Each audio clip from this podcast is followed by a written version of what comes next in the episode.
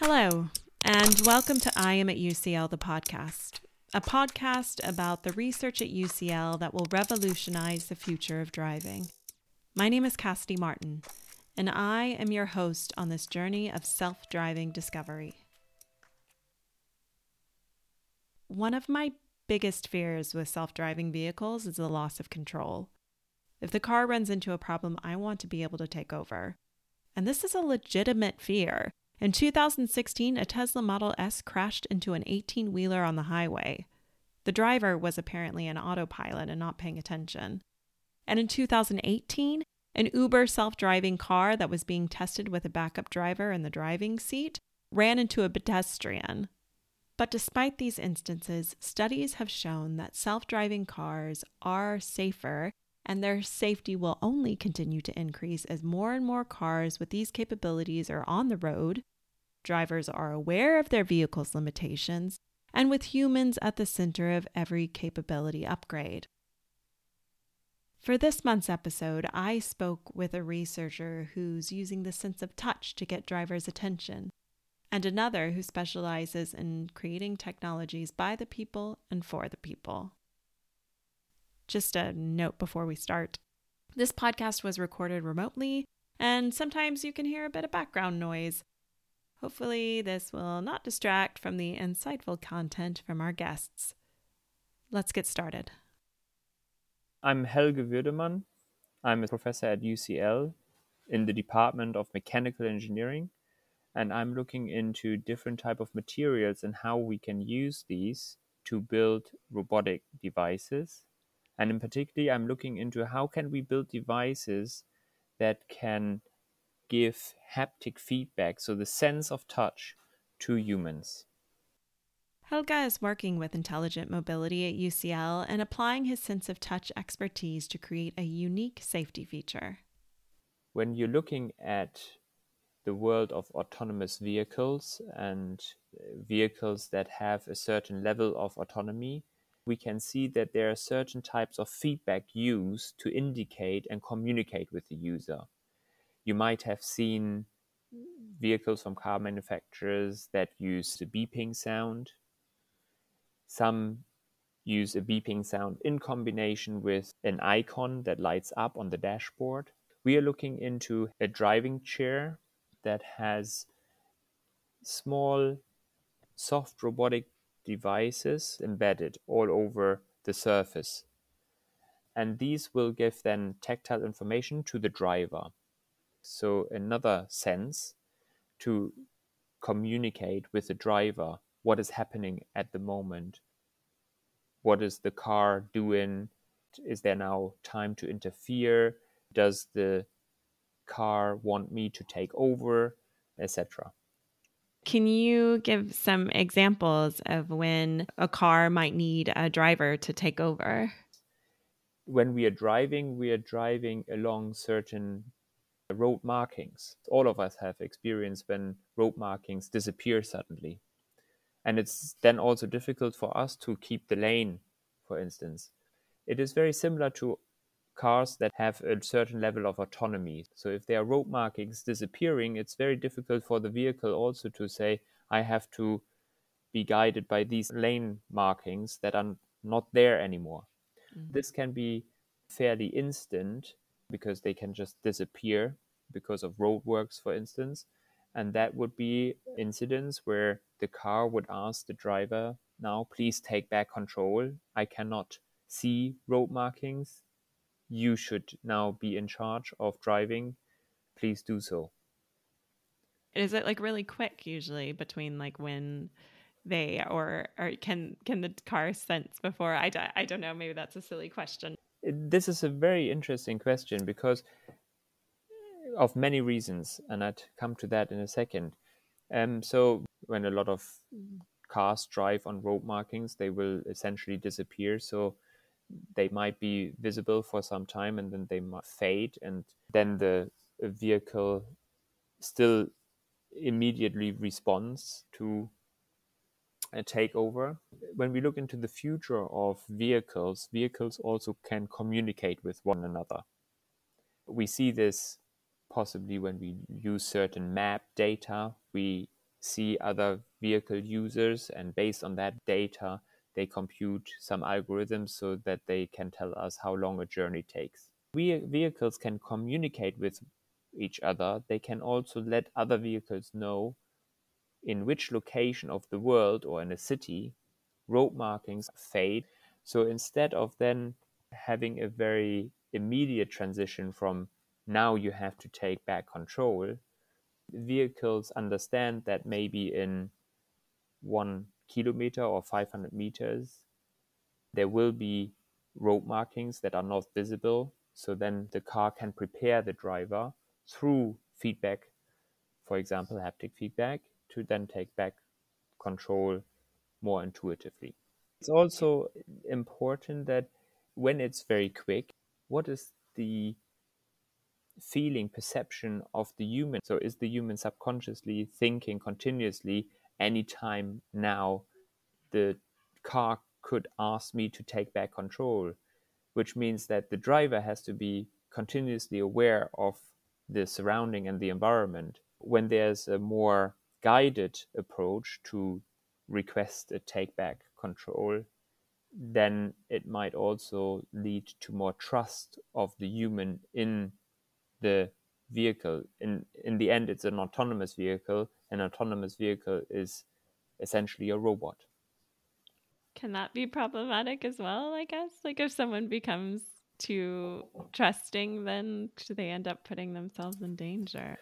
I think that can be also an issue when people trust autonomous systems by default.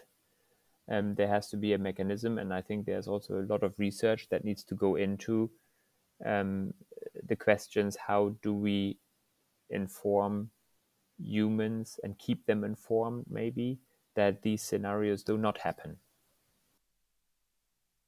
As discussed in the intro, there have been accidents with vehicles that were driving autonomously. But the more we understand what leads to these accidents in the first place, the better protected we'll be. Bani Anvari and her team, they have been looking into these driving scenarios. They have analyzed when, in which scenarios did fatal accidents happen.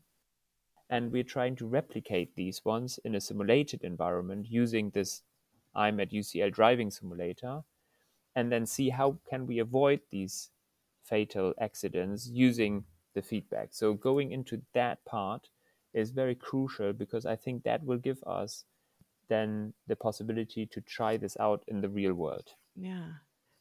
And so, do you have research participants, like people that come in that aren't familiar with it, to try to test it out to see how they react? So I'm collaborating with a researcher from uh, the University of Hanover, and during the pandemic, we have not only developed the haptic seat, but we have built our own little mobile driving simulator, and we have done some initial tests how drivers would feel if they get this feedback. And the results are very promising because they are very, very similar to the data that we have seen when using visual, like these little icons that on the dashboard and are blinking up in commercial available autonomous vehicles. So our results can actually meet these results. They can be as good, maybe even better than what is currently on the market. And to confirm that, the driver simulator is a, a crucial platform for us. I was fortunate to have the opportunity to visit IAM at UCL and try out the infamous feedback chair. So if you want to have a seat. Yeah, sure, yeah, that'd be great. Maybe you can Do you feel something? Do you, oh. Let me know when you feel Oh, okay. I don't feel anything right now.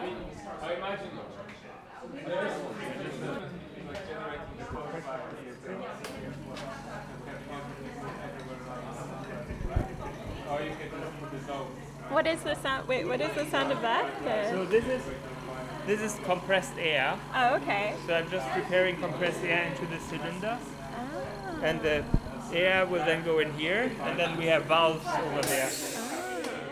So this is just compressed air. Yeah. Now it's available for, For, robots. to be able to. Oh, okay. Ooh, now I feel it. Ah. Ooh, it's surprising me. The touches felt like the same little pressure things that are in massage chairs, only these don't massage, but instead give you a gentle poke at multiple points. Behind the chair, you could see this metal box that was maybe the size of a large shoebox. And this is where all the engineering elements of the chair were. This is what it looks like in there. Of course, there, there's pressure coming in, and then here are four fast uh, actuating valves. So these are very quick opening and closing pressure, and these are not so quick. They they are different in price. That's why we had to do it. This is only the electronics, how to control everything. So there's the black pipe is the supply and then these will actuate. And you can actuate in any pattern you want. So you can have a sequence of them, like a wave, or all of them at the same time. Now that Helge and his team have created the haptic feedback chair, they are now working out how to implement its use in a semi autonomous vehicle, and that is a complex task. Getting something from the ground in terms of understanding how haptic feedback can inform the driver to understand the environment and then take back control in time, that sentence requires knowledge from so many different disciplines. We are talking here about mechanical engineers who build a driving seat, electrical engineering to interface, computer science to develop a software. To build the driving simulator, we need computer scientists who are familiar with creating virtual reality environments um, and interface this. So that would be then system engineers interface this with the vehicle because someone needs to drive and needs to get the feeling from the steering wheel how to drive disciplines that analyze physiological data from the human to then conclude what is the level of the understanding of the environment. In other words, what is the situational awareness of the human? So you can see that there's a range of disciplines that need to be pulled together to give more in-depth understanding of what is actually happening and how can we improve the current situation and how can that have an impact on developing these interfaces for highly automated vehicles. Just this one type of usage in a semi autonomous vehicle requires input from a variety of specialists. This will prove true for all other devices that are engineered as well, each needing input from the other as well as specialists outside of the engineering department. Not to mention the test users and feedback they will need to receive to make sure that the devices are user friendly and this later point brings me to my next guest. My name is Aneesha Singh. I am a lecturer at the UCL Interaction Center, and my research is mostly around human computer interaction. This involves making sure new technologies are accessible to all walks of life. Historically, technological advances were created by a very specific demographic, and this led to those who fall under different categories to be left out of consideration even just trains, right? When I had a baby, it was really difficult for me to access a lot of the transport network because if I was using a pram, I needed somebody to help me carry the pram around.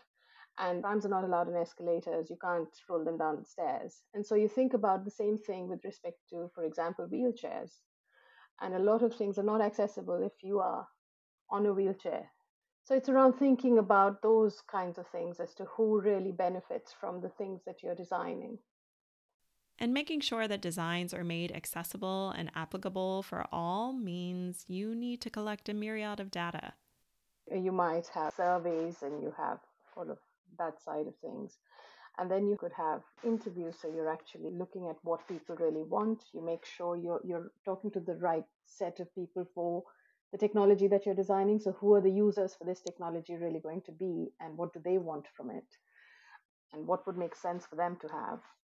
And then you could have things like co-designing things getting their ideas down you could uh, you could co-produce you could have workshops and focus groups and we, we also do diary studies so it could be a long term like how are people actually using things in their homes. So you could have uh, ethnographic studies and diary studies and things like that. Uh, and then finally, we could also think about you have a lot of data from sensors these days. So you could think about how somebody is using a phone, for example. You have physiological sensors, you have environmental sensors. Uh, you can use the data from that as well to analyze how people are using a particular technology or could be using it in a particular environment. So there's all of that kind of data that we, you could use and analyze to understand how people use technology, but also how it can be situated within a particular context of use, because that can change as well. How I use a phone and in a work context could be very different from how I use it in public transport, for example. So, you know, how do people really use things in different contexts can also feed into the design. So you're getting like a really, I, I, guess, like with all these different types of research you're doing, you're getting kind of a holistic picture of how people utilize whatever technology you're trying to create or help with. Yeah. Yeah, exactly. And actually, in some cases, do they even want it? Do they need it? There are some things where you could have a technology that disrupts something more than it helps with. So it's about understanding do people really want a technology in that context, or is you know the human interaction really a more important thing to sustain? So, for example, there was a project that I was working on, which was to do with HIV self testing. And I was doing research as a research fellow in the UK. And this project was across the UK and South Africa. So there was research going on in South Africa. And in the UK, it's about people doing the self tests themselves. But in, in certain, and I won't say this is like, it's not applicable across South Africa, but in certain places, you would find health workers who were going around doing the HIV tests with people. And so that particular setup was about doing the self tests with somebody, right? So there's a different setup. And so there are different needs. Again, education, there might be different needs because there might be different cultural norms in, in a particular country or in a particular group of, even within the UK, I think you would find that in particular communities, you would have different cultural expectations or different, you know, sort of needs from a technology than, than more centrally. So it's about trying to broaden out the thing and not generalizing at the center that I'm very passionate about. So it's it's about like looking at the margins and saying, this is it's not the margins. We need to make things we need to specify when things apply to a certain group of people. This was done because for some in South Africa, pushing for self testing was found to be offensive, reinforcing the stigma around HIV and homosexuality. There were feedback suggestions that testing could be done in the presence of others to show it's okay and destigmatize HIV. So the approach changed. This same concept can apply when making cars more autonomous and what Aneesha's research at IM at UCL will be all about. And in some cases, do we want things to become completely autonomous? Or is there is there a halfway house or is there some cases where it should be autonomous and take over and in some cases there should be more control it's a lot about control is a big part of it I think people have to trust something and really want it to take over rather than just sort of give over control just because that's the only way the technology is going to work. But then there is the other end of the spectrum where you don't want the level of autonomy to become too personalized. But if there's too many things to personalize, then it can become a barrier in itself and you have to find that balance but you can find it with users you can do different studies to find out and what would work you can you can create a prototype and test it with people and see okay that's just too much what do we need to do but they, but that involvement is i think critical for for this to be successful rather than something being pushed out at people regardless of whether it's useful to them or not or they consider it useful to them or not yeah, absolutely. And I guess that's also why you had talked about before like these things have to come out slowly because people have to learn these new types of technology and the way these things work because it, it and it also makes like such significant changes to the cities and the and the community around it. And being slow and diligent and talking to people and working with people as you're doing it it's all just part of this necessarily slow process but that leads to better results in the end Yeah, and I think the word I'd use rather than slow would be iterative. So you make improvements, but iteratively, and you kind of keep people involved as you're doing them.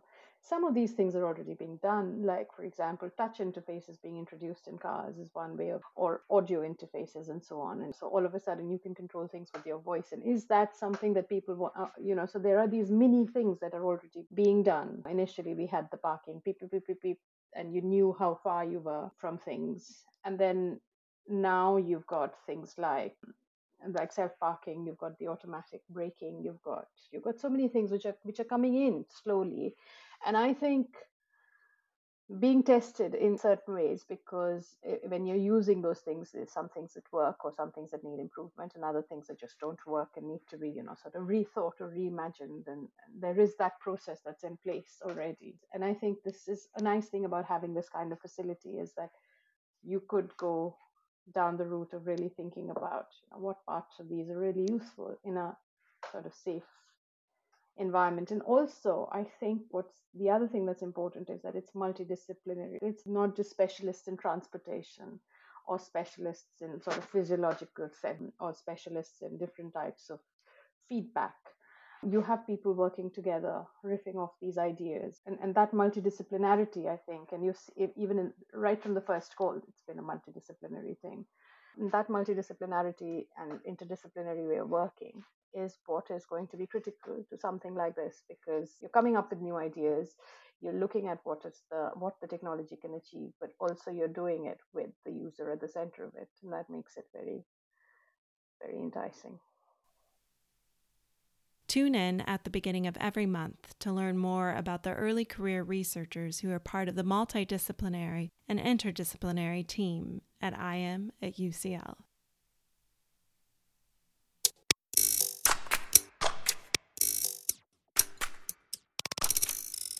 Thank you for listening to IM at UCL, the podcast. If you would like to learn more about the research at IM at UCL, you can check out their website at www www.ucl-intelligent-mobility.com and or subscribe wherever you are listening to this podcast so you can be notified when new episodes come out. This episode was produced and hosted by myself, Cassidy Martin, with music from Blue Dot Sessions. It was brought to you by I Am at UCL, which is part of UCL Pearl in Dagenham, and supported by UCL Minds, bringing together UCL knowledge, insights, and expertise through events, digital content, and activities that are open to everyone. A special thank you to Helge and Aneesha this month for sharing their time, knowledge, and insight. I hope you enjoyed listening to this podcast and feel like you learned something new, like I have with everyone I've interviewed in this series. Take care, and I'll see you again next month. Same time, same place. Cheers.